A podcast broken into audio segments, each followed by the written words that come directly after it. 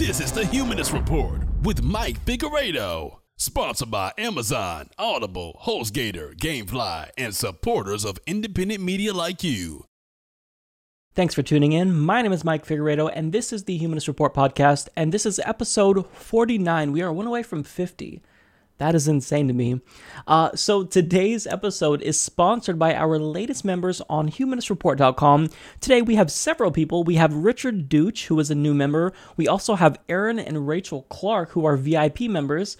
And we also have Ryan Hamlet, another VIP member who also sent in a donation. You guys are just so amazing. Uh, the passion that you guys have for politics, uh, the amount of enthusiasm you have for the podcast is honestly unthinkable for me because I didn't think that people would be this engaged. And I'm just so happy to know that you guys enjoy the podcast. So if you would like to support the Humanist Report as well, you can visit the links down below in the description box. Or if you don't want to send any money to us, as long as you watch the podcast, that's what I care about the most. So, on today's episode, we have a really important show. So, first, I'll discuss the secret meeting held by Bill Clinton and Loretta Lynch. Next, I'll discuss how more Berniecrats won their primaries. And I'll also talk about whether or not Bernie Sanders will endorse Hillary Clinton. And on the subject of Hillary Clinton, I'll discuss the suspicious omissions from Clinton's State Department calendar and what that might mean, as well as the illegal contributions her super PAC has taken. Now, additionally, I'll talk about the major protests that will be occurring at the Democratic National Convention in Philadelphia. And furthermore, the Democratic establishment is confused by Bernie Sanders, but that's not surprising because they're not too bright.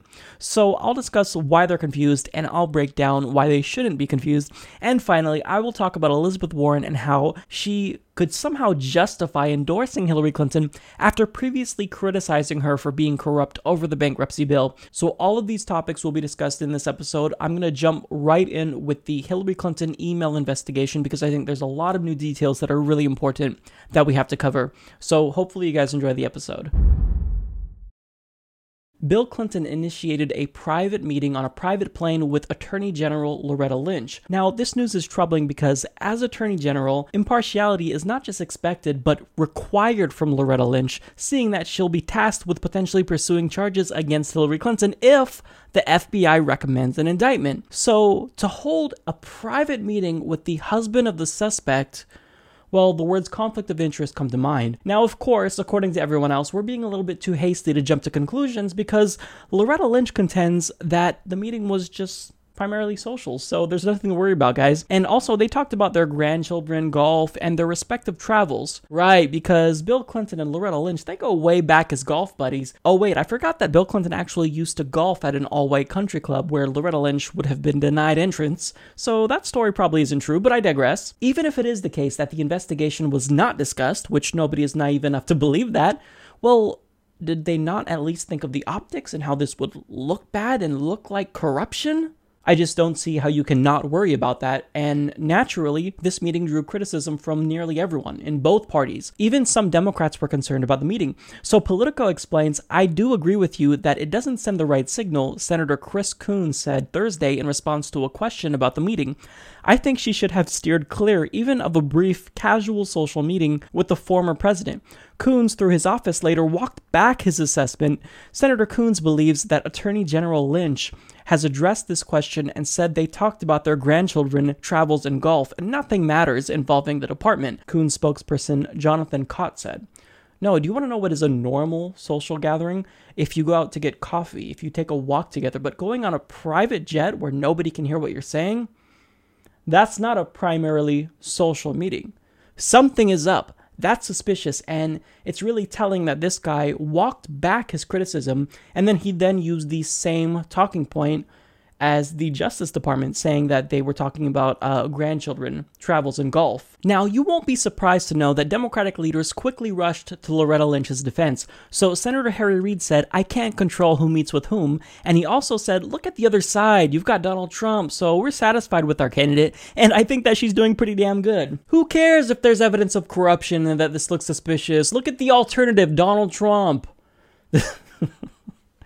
no words. Now, Senator Chuck Schumer said, well, she said nothing was discussed related to the investigation. Hey, genius. Of course she's going to say that. Do you think that if there actually was a quid pro quo, she's going to come out and say, yes, I actually can confirm that Bill Clinton offered me $100 million to not pursue charges against Hillary Clinton, and I have accepted them? Do you think she's going to do that? Come on. So we'll never know. This is suspicious. It looks like corruption. It looks bad. So even if it's the case that this is innocent, which nobody believes that, it looks really, really bad. If the Republicans did this, Democrats would all be collectively losing their minds. But because it's Democrat, well, you know, it's okay. We can give them a pass for their corruption. Now, the White House defended Loretta Lynch, even though they did state that concerns about the meeting are legitimate. Now, White House Press Secretary Josh Earnest declined to say whether the meeting was appropriate, and according to The Hill, Earnest said Lynch's three decades in law enforcement show she is committed to impartiality. She certainly understands that investigations should be conducted free of political interference and consistent with the facts, he said. She's made clear that's the expectation she has for the way this investigation should be conducted. Now, many have called for Loretta Lynch to step down, and rightfully so, I believe. Now, some people may question whether or not this is too harsh, but I don't necessarily think that's the case because if she simply recuses herself from this particular case, well, it's still a problem seeing that uh, she has bad judgment in other cases. Recusing yourself is something that you do at the beginning of the case because if she really is friends with Bill Clinton and they both go way back, it's too late to recuse yourself. And to show that she actually would meet with Bill Clinton during a criminal investigation of his wife, the suspect, it calls her judgment into question on every other issue. So, no, I don't think it's too harsh to actually call for her to step down. However, with that being said, I do actually believe that Loretta Lynch came up with an accommodation that's actually reasonable surrounding this investigation. So, according to the New York Times, she will accept the FBI's recommendation when they conclude their investigation. This right here changes everything because now she's saying, yes, I will take their recommendation and I will do what they say. If they recommend an indictment, I will pursue charges against Hillary Clinton and indict her. This is absolutely huge. So, New York Times explains Attorney General Loretta E. Lynch conceding that her airport meeting with former President Bill Clinton this week had cast a shadow over a federal investigation of Hillary Clinton's personal email account, said Friday that she would accept whatever recommendations that career prosecutors and the FBI director make about whether to bring charges in the case. She said that the case will be resolved by the same team that has been working on it from the beginning. The Attorney General said she had decided several months ago to defer to the recommendations of her staff and of the director of the FBI because her status as a political appointee sitting in judgment on a politically charged case would raise questions of a conflict of interest. So, even if it's the case that she made a bad decision having this private meeting with Bill Clinton, it does seem as though she's self aware enough to realize that this does not look good and it really makes her look bad. Now they continue. The meeting with Mr. Clinton, she acknowledged, only deepened those questions, and she said she felt compelled to publicly explain her reasoning to try to put concerns to rest. Lynch explained, and I think that, again, I understand that my meeting on the phone with former President Clinton could give them another reason to have questions and concerns. While she insisted that the meeting was a purely social encounter, Miss Lynch said, I certainly wouldn't do it again. Miss Lynch described the questions raised by her meeting as personally distressing for her because they stained the reputation of the Justice Department. The fact that the meeting that I had is now casting a shadow over how people are going to view that work is something that I take seriously and deeply and painfully, she said. So here's where we're at and why there's reason to believe that a Hillary Clinton indictment is imminent. So the investigation is now coming to an end, and prior to this week, although it was probably going to be the case that the FBI would recommend an indictment, which would still be a bombshell, well, many people believed that the Justice Department would not pursue charges anyway, because it is up to Attorney General Loretta Lynch's discretion. That changes everything. Now, furthermore, uh, if you look at the evidence, I would be shocked if the FBI did not recommend an indictment. I'll put links below to the videos that I've done covering the topic. So now, because of this, because she said that she will comply with the FBI's recommendation, the chances that Hillary Clinton will actually be indicted has increased substantially, in my opinion. Now, the biggest question is timing.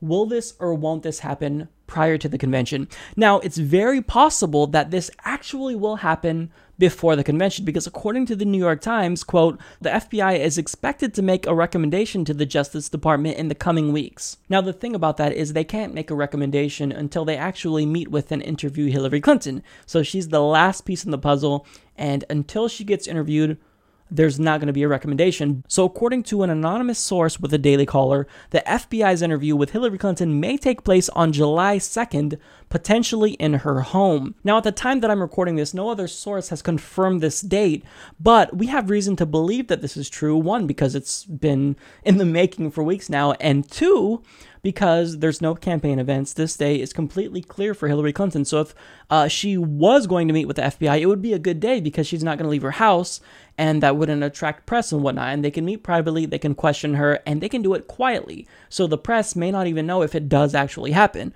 So this isn't implausible. Now, if that really is the case, that the FBI will be making a recommendation in the coming weeks, we now know that the Justice Department has intent to agree with the FBI and potentially pursue charges against Hillary Clinton.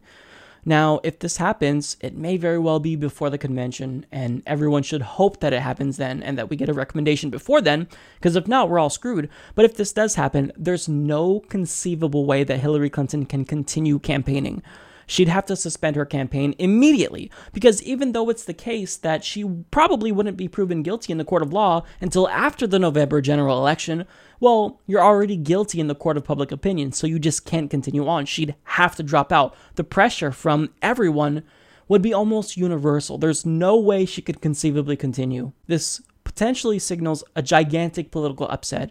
Now, anticipating the criticism that I'll receive from Hillary Clinton supporters, are going to say, Mike, look at the Benghazi scandal. Nothing came of that. This will be the same exact way. Uh, this is the partisan sham, and there's no evidence that she did anything wrong. Actually, according to the White House, I repeat, the White House, currently occupied by Obama, a Democratic president who endorsed Hillary Clinton, confirmed that the FBI's investigation is driven by facts, not politics. So this week changes everything. It all comes down to that recommendation now. It's all in James Comey's hands. This is huge, and I know he's under a lot of pressure because the entire country is watching. So don't screw this up, James we've got some big news surrounding the Hillary Clinton email investigation. So, FBI Director James Comey has announced that they are not recommending charges against Hillary Clinton after their nearly year long investigation into her use of a private email server. Now, first and foremost, uh, let me preface this discussion by saying that I am not a conservative. I've gotten many messages from Hillary Clinton supporters saying that you Republicans need to move on and, you know, stop talking about the email, stop talking about Benghazi. Uh, but I've never spoken about Benghazi on this channel. Did Hillary Clinton and Barack Obama uh, mishandle that? Well, you can make that case, but there's no evidence of wrongdoing. Uh, so that clearly was a right wing witch hunt. But in this case, the email investigation, well, there is evidence of negligence and wrongdoing, as FBI Director James Comey did affirm. And in fact, to say that I'm Republican or partisan is completely incorrect. I'm actually a far leftist, even by European standards, so it, it's incorrect to say that I'm a Republican. Now, although there's evidence of wrongdoing and negligence, James Comey contends that intent is what's missing, hence the reason why he is not recommending uh, an indictment against Hillary Clinton. So, because she never intended to send or receive classified email, they do not recommend charging her. Now, this is interesting because you'd think the fact that she set up a private email server in the first place is evidence of intent, but apparently that won't suffice. So, with that being said, there are two main conclusions that we can take away from this. One is that this confirms that Hillary Clinton did in fact lie about whether or not she sent out or received classified information. Take a look. Although we did not find clear evidence that Secretary Clinton or her colleagues intended to violate laws governing the handling of classified information, there is evidence that they were extremely careless in their handling of very sensitive, highly classified information. For example, seven email chains concern matters that were classified at the top secret special access program at the time they were sent and received.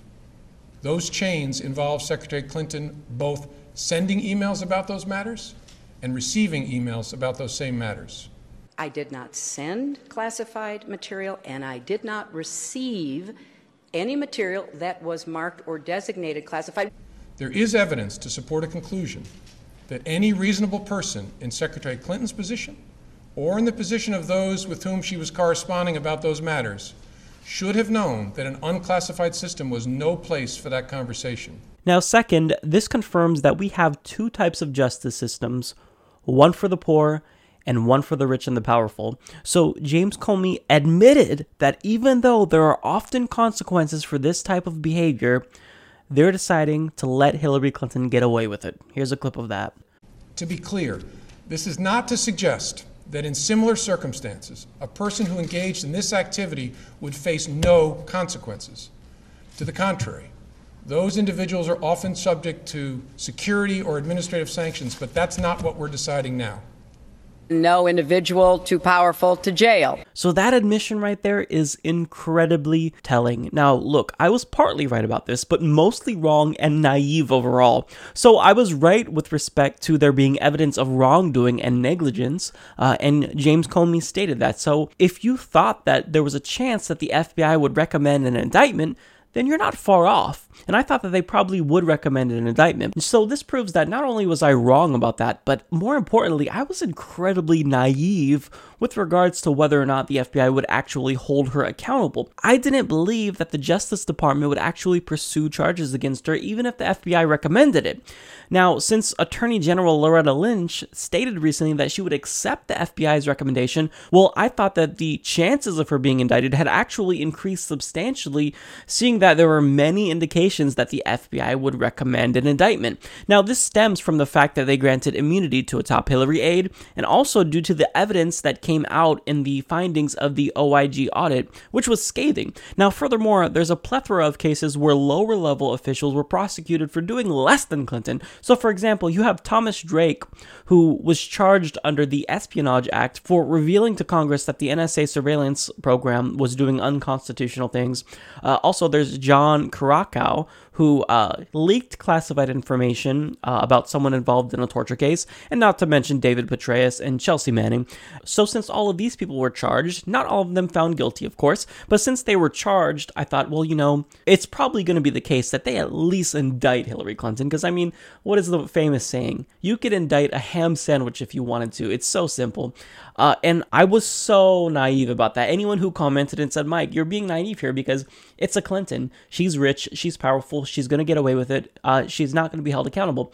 And I had a little bit more faith in our justice system and the FBI than that. But you guys were totally correct. I was incredibly naive. So anyone who told me that I was naive should feel vindicated right now because I was. Uh, so look, I was wrong to believe that someone as rich and powerful as Hillary Clinton could be indicted.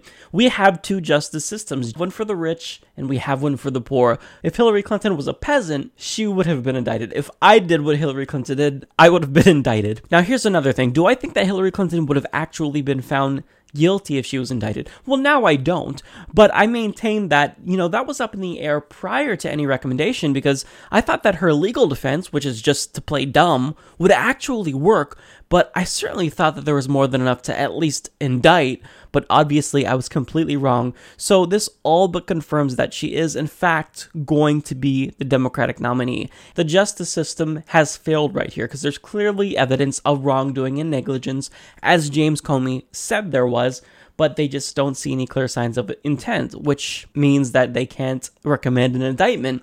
But in the end, Hillary Clinton will get away scot free, even though she did mishandle classified information. So we have to figure out ways to affect change and get progressive policies instituted. Uh, by circumventing the White House, because clearly, you know, whoever gets in is probably not going to be representative of the people, so we have to do what we can to continue the progressive revolution. When it comes to the lengths to which Hillary Clinton will go to skirt government transparency, by now I don't think there's much I can tell you that would actually be surprising, but nonetheless, there is a new chapter in that story.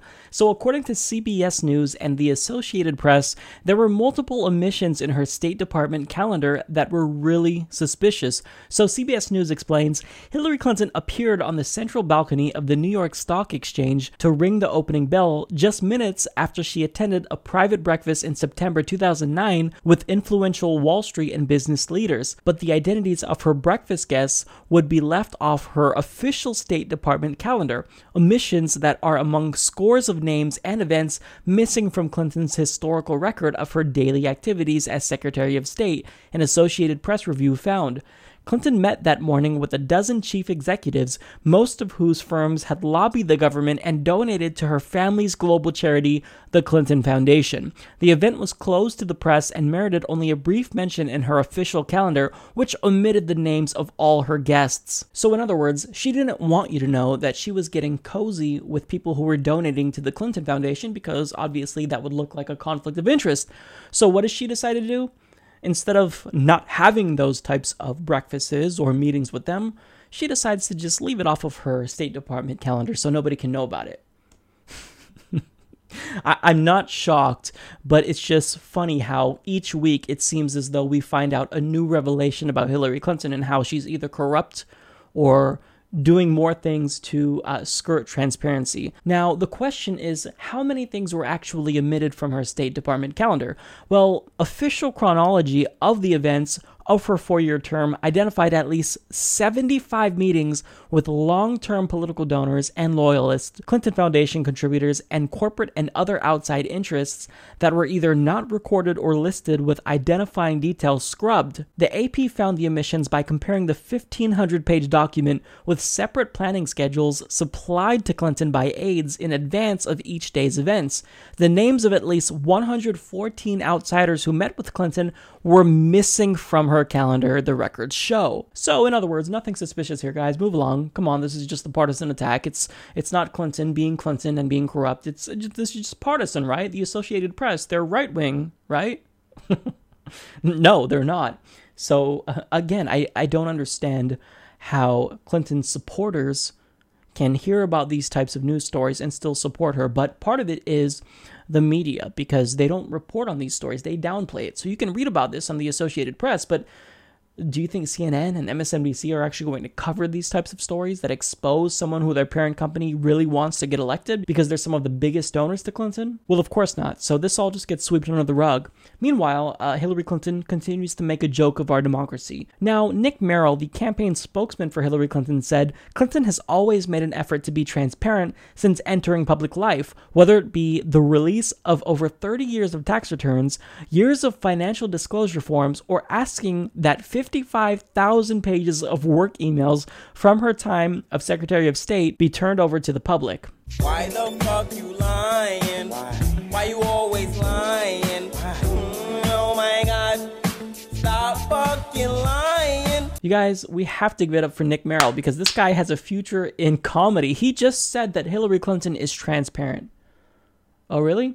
So is that why Huma Abedin, one of her closest aides, maintains that Hillary Clinton didn't want to run the risk of anything personal getting out? Is that why she wiped her server before handing it over to the FBI? Or is that why the State Department has confirmed that Hillary Clinton actually didn't turn in all of her work related emails like she said?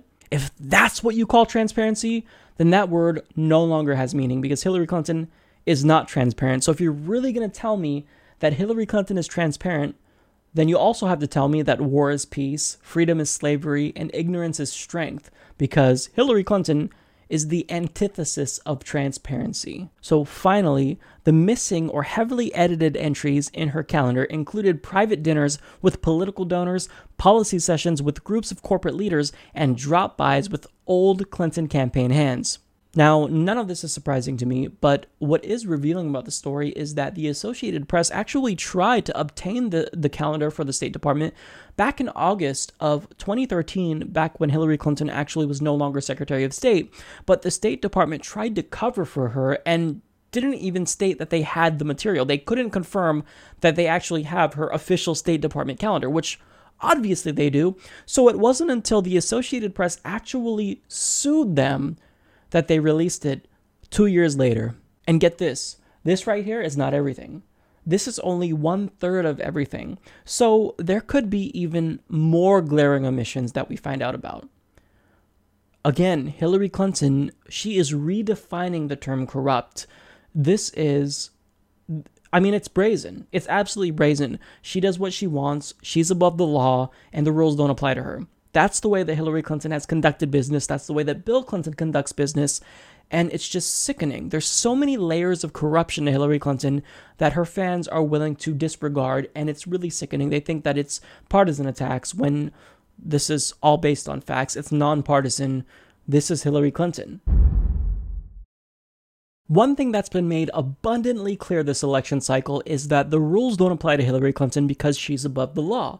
Now, when you look at her super PACs and any pro Clinton groups, that remains true because, according to The Hill, a pro Hillary group is violating campaign finance laws by taking money from companies that hold federal government contracts. They explain a super PAC backing Hillary Clinton has accepted 200,000 in donations from a company holding multiple contracts with the federal government despite a ban on such contributions.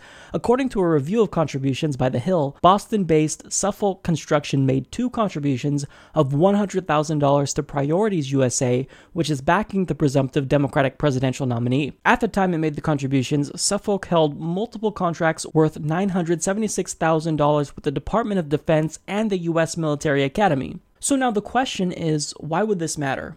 Well, it's because these donations from companies that have federal government contracts create a direct conflict of interest. So the Hill continues The donations from Suffolk highlight how a 70 year old campaign finance law meant to prevent pay to play deals between public officials and companies making money from the government is often ignored by those making the donations and those on the receiving end. The practice of skirting or openly flouting the contractor ban has become widespread in both congressional and presidential politics. So the question now is why would anyone do this if they're openly breaking federal laws? Well, it's because the Federal Elections Commission is currently deadlocked. So even if they wanted to act, even if they wanted to prosecute people who do break campaign finance laws, they can't because they are now in a partisan split between Democrats and Republicans, so they cannot do anything. And furthermore, because of previous Supreme Court decisions, such as Buckley v. Valeo, uh, Citizens United, McCutcheon, well, lawyers are now arguing that this is unconstitutional, and if you actually accept prior precedent from the Supreme Court, well, it's likely the case that the Supreme Court would agree with that.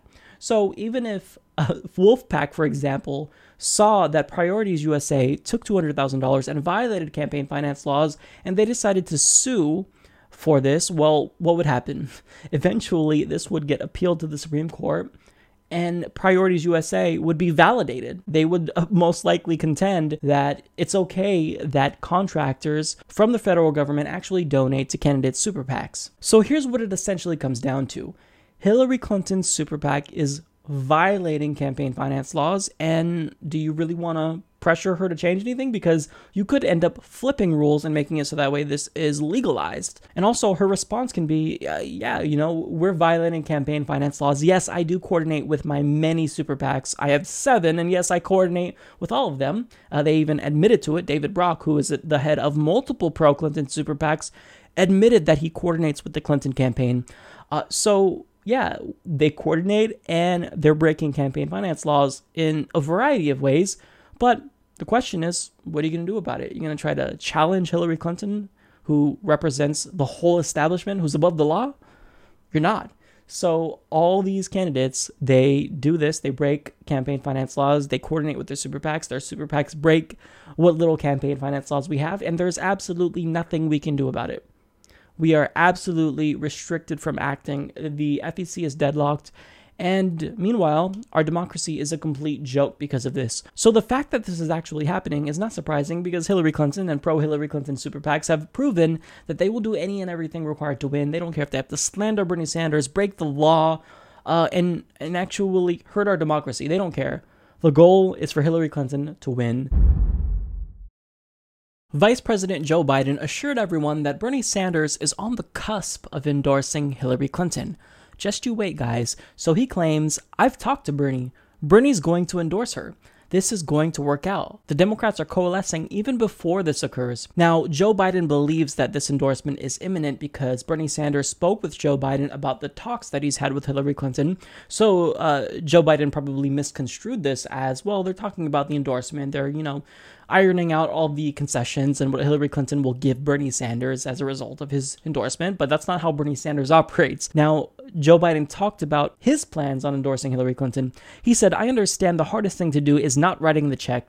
The hardest thing is vouching. When you vouch for them, you say, I'm putting my reputation on the line. I believe this person is a good person, has character. And that's what I'm prepared to do for Hillary. Well, you know what? You're right about one thing. She certainly has character, Joe, but I don't necessarily know that I would say it's a character that's good or altruistic or. Look, let's not get into the Hillary Clinton character thing because I, I sense myself like I'm really fighting against a rant coming on we'll we'll, may, we'll you know we'll keep that at bay because I, have done it too many times on the show.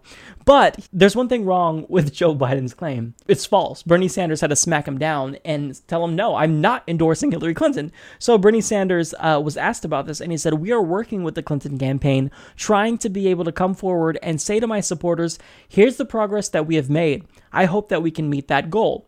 We are not there at this moment. So, in other words, he's not going to endorse Hillary Clinton until he feels as though she's going to actually represent the people. But since he does not believe she is willing to represent the people, and she's given many indications that that will not be the case, well, he's not ready to endorse her because, like Joe Biden said, when you do endorse someone, you do put your reputation on the line. So Bernie Sanders doesn't want to endorse someone, I think less because of his reputation, but more so because he actually is worried that it's going to legitimize Hillary Clinton. So if he does does in fact endorse her, then she can say, "I'm a progressive. I'm proud to have the endorsement of Senator Bernie Sanders." And then she doesn't have to do anything. She could just claim that she's a progressive as she has been doing all along when we know that she's not a progressive in actuality. So Bernie Sanders is not going to just give his endorsement over to Hillary Clinton if he doesn't feel like she's going to represent the people.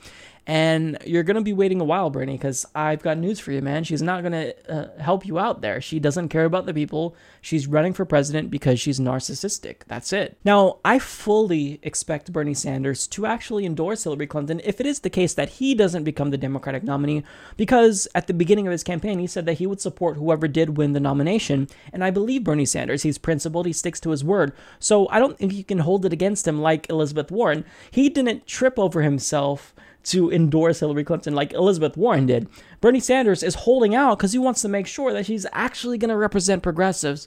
Spoiler alert, not going to happen. But he's really making sure that he's going to endorse her only if she's going to represent us. Now, I don't think he should endorse her at all because it's not going to matter in the end his endorsement will have no bearing on my vote. I still won't vote for Hillary Clinton. I think the majority of his supporters still won't vote for Hillary Clinton. So I don't think he's actually going to influence anyone to switch over to Hillary Clinton. He's made this point, and rightfully so, but the Democratic establishment doesn't see it that way. They saw how Hillary Clinton supporters fell in line uh, when she endorsed Obama in 2008. But what they don't get is that we're not like Hillary Clinton supporters. We're human, they're sheep. So, in the end, this is frustrating that Joe Biden actually had the nerve to try to falsely claim that Bernie Sanders would be endorsing Hillary Clinton. He did this before uh, when it comes to President Obama supporting same sex marriage. He kind of jumped the gun and spilled the beans a little bit early. But I think that what he's doing here is he's trying to actually galvanize Bernie Sanders and trying to actually pressure him to uh, endorse Hillary Clinton because if he says, well, you know, Bernie's going to do it, then maybe he actually will do it and fall in line. But you're dealing with Bernie Sanders, someone who's principled and is not going to fall in line. So Bernie Sanders should never endorse Hillary Clinton because it won't matter. Hillary Clinton is not a progressive, Bernie Sanders is. So his endorsement won't matter to his supporters, and it just legitimizes Hillary Clinton, who is a conservative. So no, don't do it, Bernie. Hold out forever. Do not endorse her. So, there is a viral video featuring Elizabeth Warren on Bill Moyer where she describes how Hillary Clinton changed her position on a bankruptcy bill after taking money from special interests that pushed for it. Now, most of you have seen it. I actually played it on the last episode of the Humanist Report. Uh, and we all also know that last week uh, Hillary Clinton was endorsed by Elizabeth Warren. Now, with that in mind, she was on The View to talk about her endorsement and to talk about her brave attacks on Donald Trump. And I was actually blown away by the fact that they actually asked her a real substantive question. So they decided to ask Elizabeth Warren how she could endorse Hillary Clinton in spite of the fact that she criticized Hillary Clinton for changing her position as a result of taking money from special interests. Here's what she had to say. Back in your book, you devoted a couple of pages in your book uh, to this bankruptcy legislation with then First Lady Hillary Clinton. She pledged to stop it. She did, but then she flip flopped when she was a senator. You blamed it on campaign contributions. Can you unequivocally say that she has never changed a view based on donations? Look, she has said now that she regrets that vote, and I appreciate that. Because what she has also said as she has run for president is that she will put more restrictions on Wall Street and that she will veto any legislation to roll back any of the financial reforms we put in after the last crash. And you know, when you compare that with where Donald Trump and the Republicans are, Donald Trump has already offered his big wet kiss to Wall Street. He has said, hey guys, if I get in, I'm going to roll back all of those financial regulations because they make it too hard for the banks to cheat people. Well, to me, that's a huge difference, and one reason I wanted to be out there to campaign for Hillary Clinton yesterday. I know you. So basically, she has three main reasons as to why she could still endorse Hillary Clinton. One is that Hillary Clinton said she regrets that vote. Okay. Two is that uh, Hillary Clinton contends that she will put more restrictions on Wall Street. Uh, and three, look at the alternative. It's Donald Trump. I mean, do you really want Donald Trump to become the next president? Look, I'm not denying uh, that Donald Trump will most likely give away a lot to Wall Street and the rich. Just look at his tax plan. Uh, but I want to touch on each of those three points because I think Elizabeth Warren is wrong. Now, first, she says that Hillary Clinton regrets her vote. Let me tell you why that's not persuasive. Because Hillary Clinton regrets a lot. She regrets her vote for the Iraq War. She also regrets lobbying for the 1994 crime bill that increased mass incarceration of African Americans and Latinos. She regrets calling them super predators, and also she regrets that she lobbied for and supported the Defense of Marriage Act, which banned marriage at the federal level for LGBT people. And she also probably regrets her support for Don't Ask, Don't Tell, which banned gay people from serving openly in the military and I'm sure she also regrets calling the TPP the gold standard. Now, at the end of the day, I don't necessarily care as much about what she regrets, so much as I care about what she doesn't regret.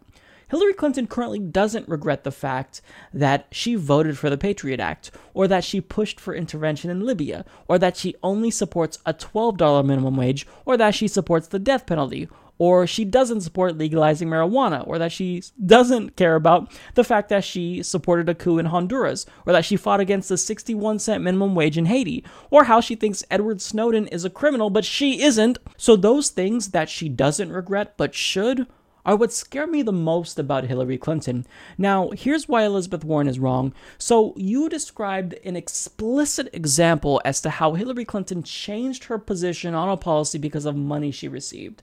That's direct evidence of corruption. But if she proved that she has the capacity to be corrupted, in which that's not the only example, but with that one example, even if you isolate that incident where she took money uh, from special interests who wanted the bankruptcy bill passed, well, doesn't that prove that she has the capacity to be corrupted?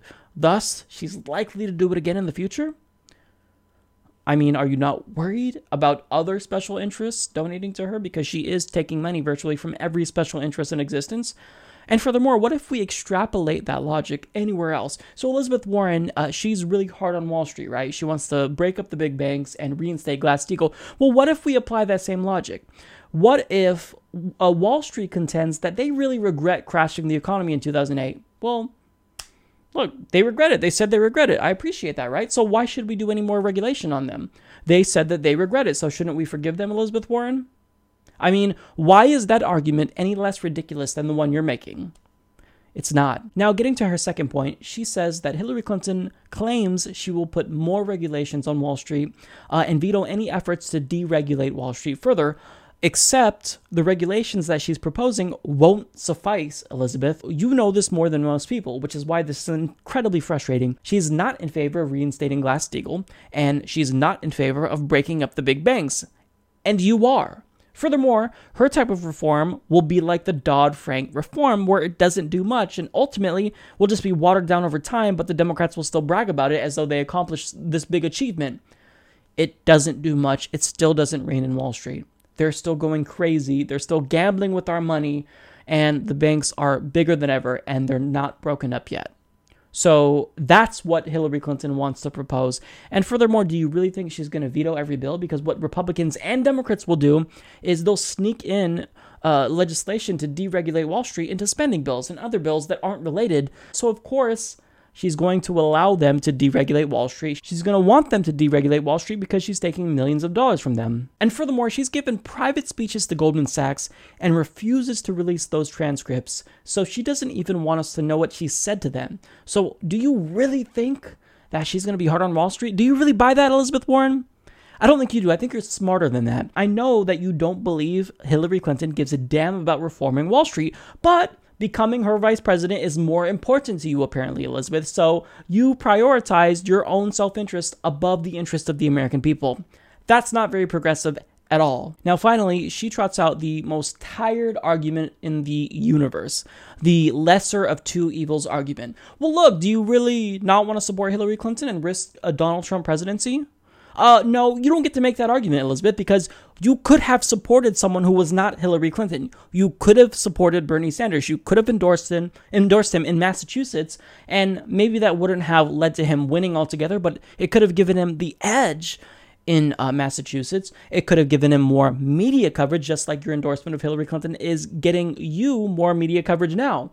So don't give me that bullshit argument. You could have done more to give us something better than the lesser of two evils. You could have given us an actual, real progressive option, but you decided not to do that. You decided to run away from your principles. You decided to endorse Wall Street itself. So don't give me that bullshit. You don't get to make that argument. We had the choice, you had the choice, and you said no. Here's what Elizabeth Warren doesn't even realize why is it, does she ever think, why do they never cover her in the media when she rails against Wall Street, when she talks about breaking up the big banks? Why is it that her fellow Democrats in the Senate never commend her when she does these things, that they kind of plug their ears and run away?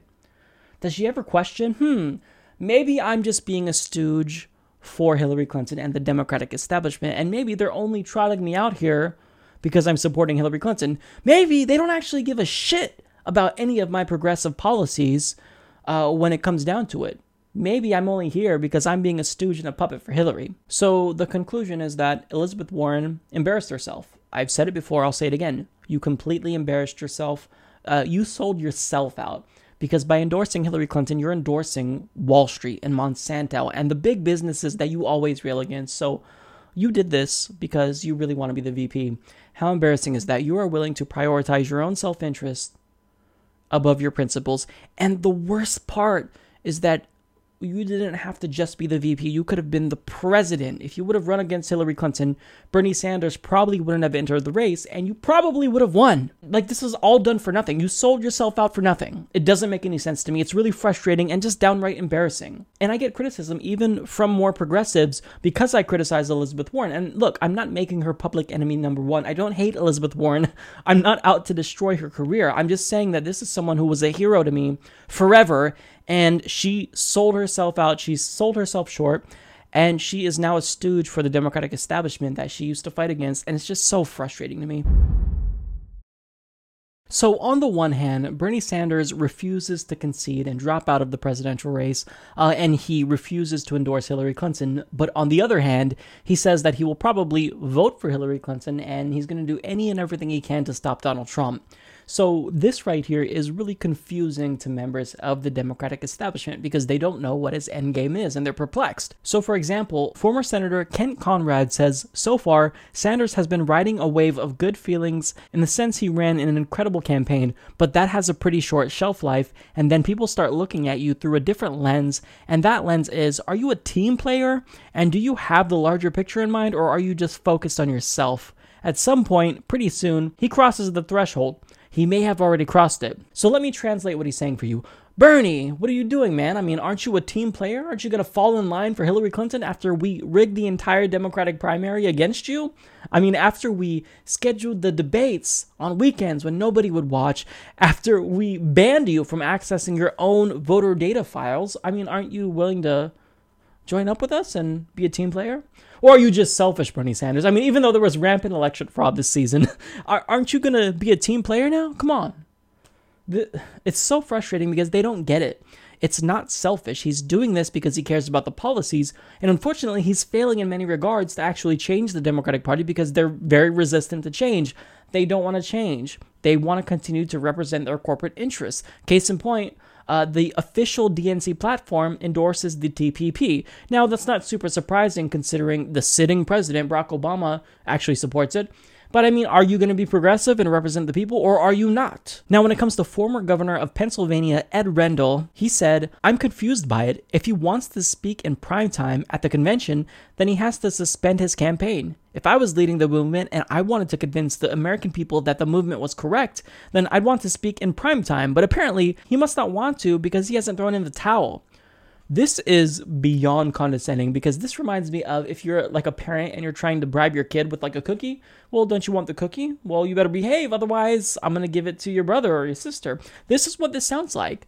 Bernie, I mean, don't you want to speak at the primetime event? Look how great this speaking gig is at the DNC. Don't you want that? Shouldn't you drop out? It's so frustrating to me that they would talk to him like this. He's not doing it for himself. He's not in this to get anything out of it. He didn't even want to run for president. He's over 70 years old. I mean, he's doing this because he legitimately cares about the people. Uh, so when you look at Hillary Clinton and Debbie Do Anything for Hillary Wasserman Schultz's appointees, well, they rejected many progressive proposals. So after that, after it's the case that the Democratic Party still doesn't want to represent progressives, I don't think Bernie Sanders has any reason to drop out or endorse Hillary Clinton ever. Progressive voters have no representation when it comes to the Democratic Party. All the ideas that we care about, actually fighting against the TPP, banning fracking, we have no representation. Both parties support fracking. So, I mean, is this or is it not a democracy? It's so, so frustrating. And then they have the audacity to actually talk down to us after they spit in our faces and give us the middle finger.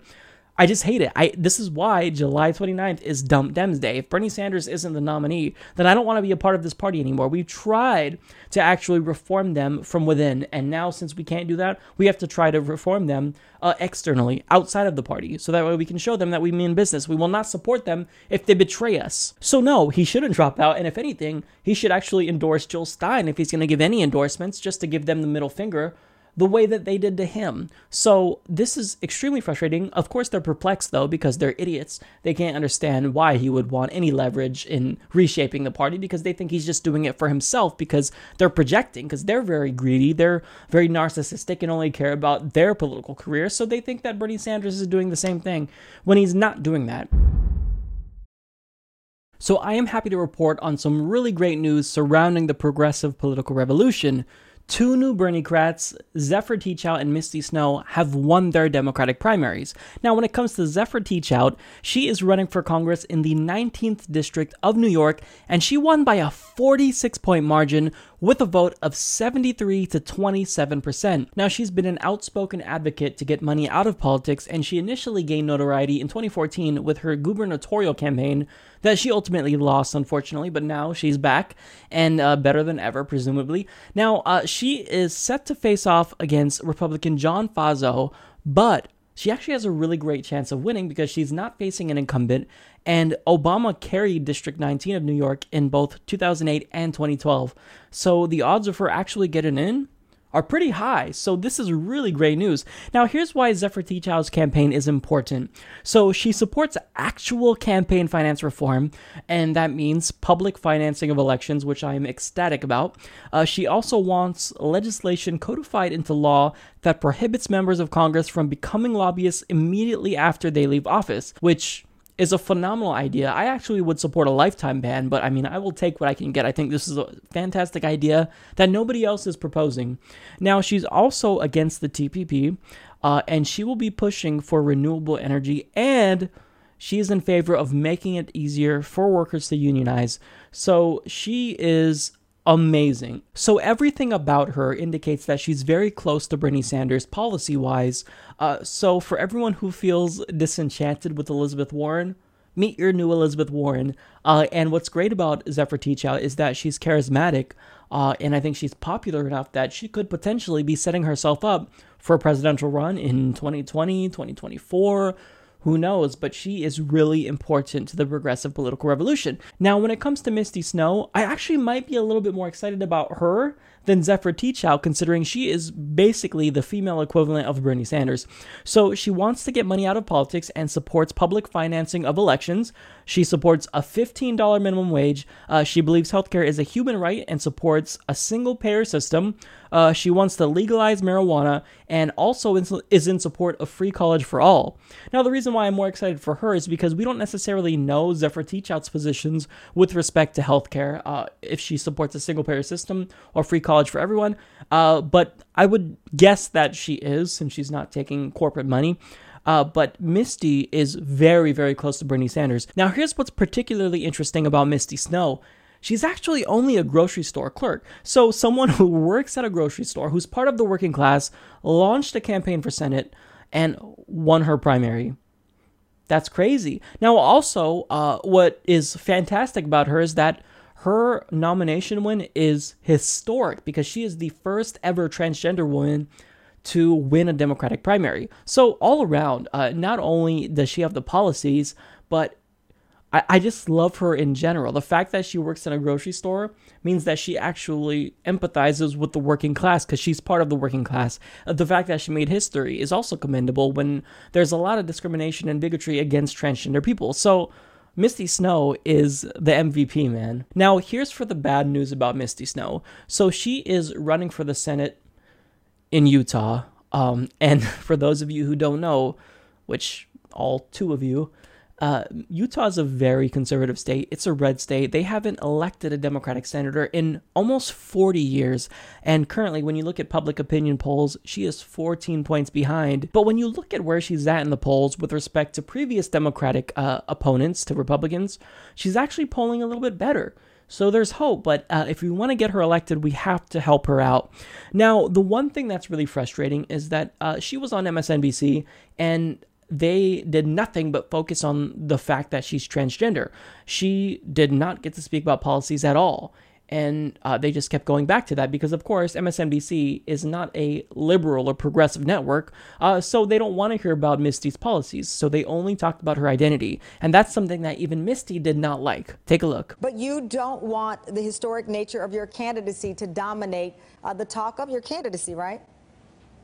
Yeah, no, that's just one of those uh, facts about me. I just happen to be uh, trans, but otherwise, I'm you know I, am a very uh, passionate person. I care a lot about working class people, and you know, I, coming from a working class background, I feel that I could uh, be a good representative to working class people in Washington. 30 year old transgender woman, transgender nominee, transgender woman. You are transgender woman. You are a cashier, which may make it more challenging than actually being a transgender woman that you don't have a political background. Comment on you being a transgender woman. Are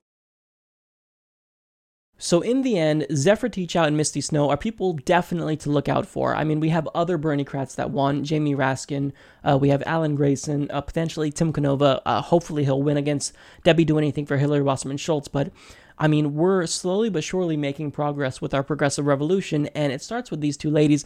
And what's great is that, you know, they're just like Bernie Sanders in terms of policy, and we need people like that fighting in Congress for what's right. So I am absolutely ecstatic about their wins. Hillary Rodham Clinton is the most disliked person to ever win the Democratic nomination, and thankfully, Bernie Sanders supporters are not willing to just fall in line.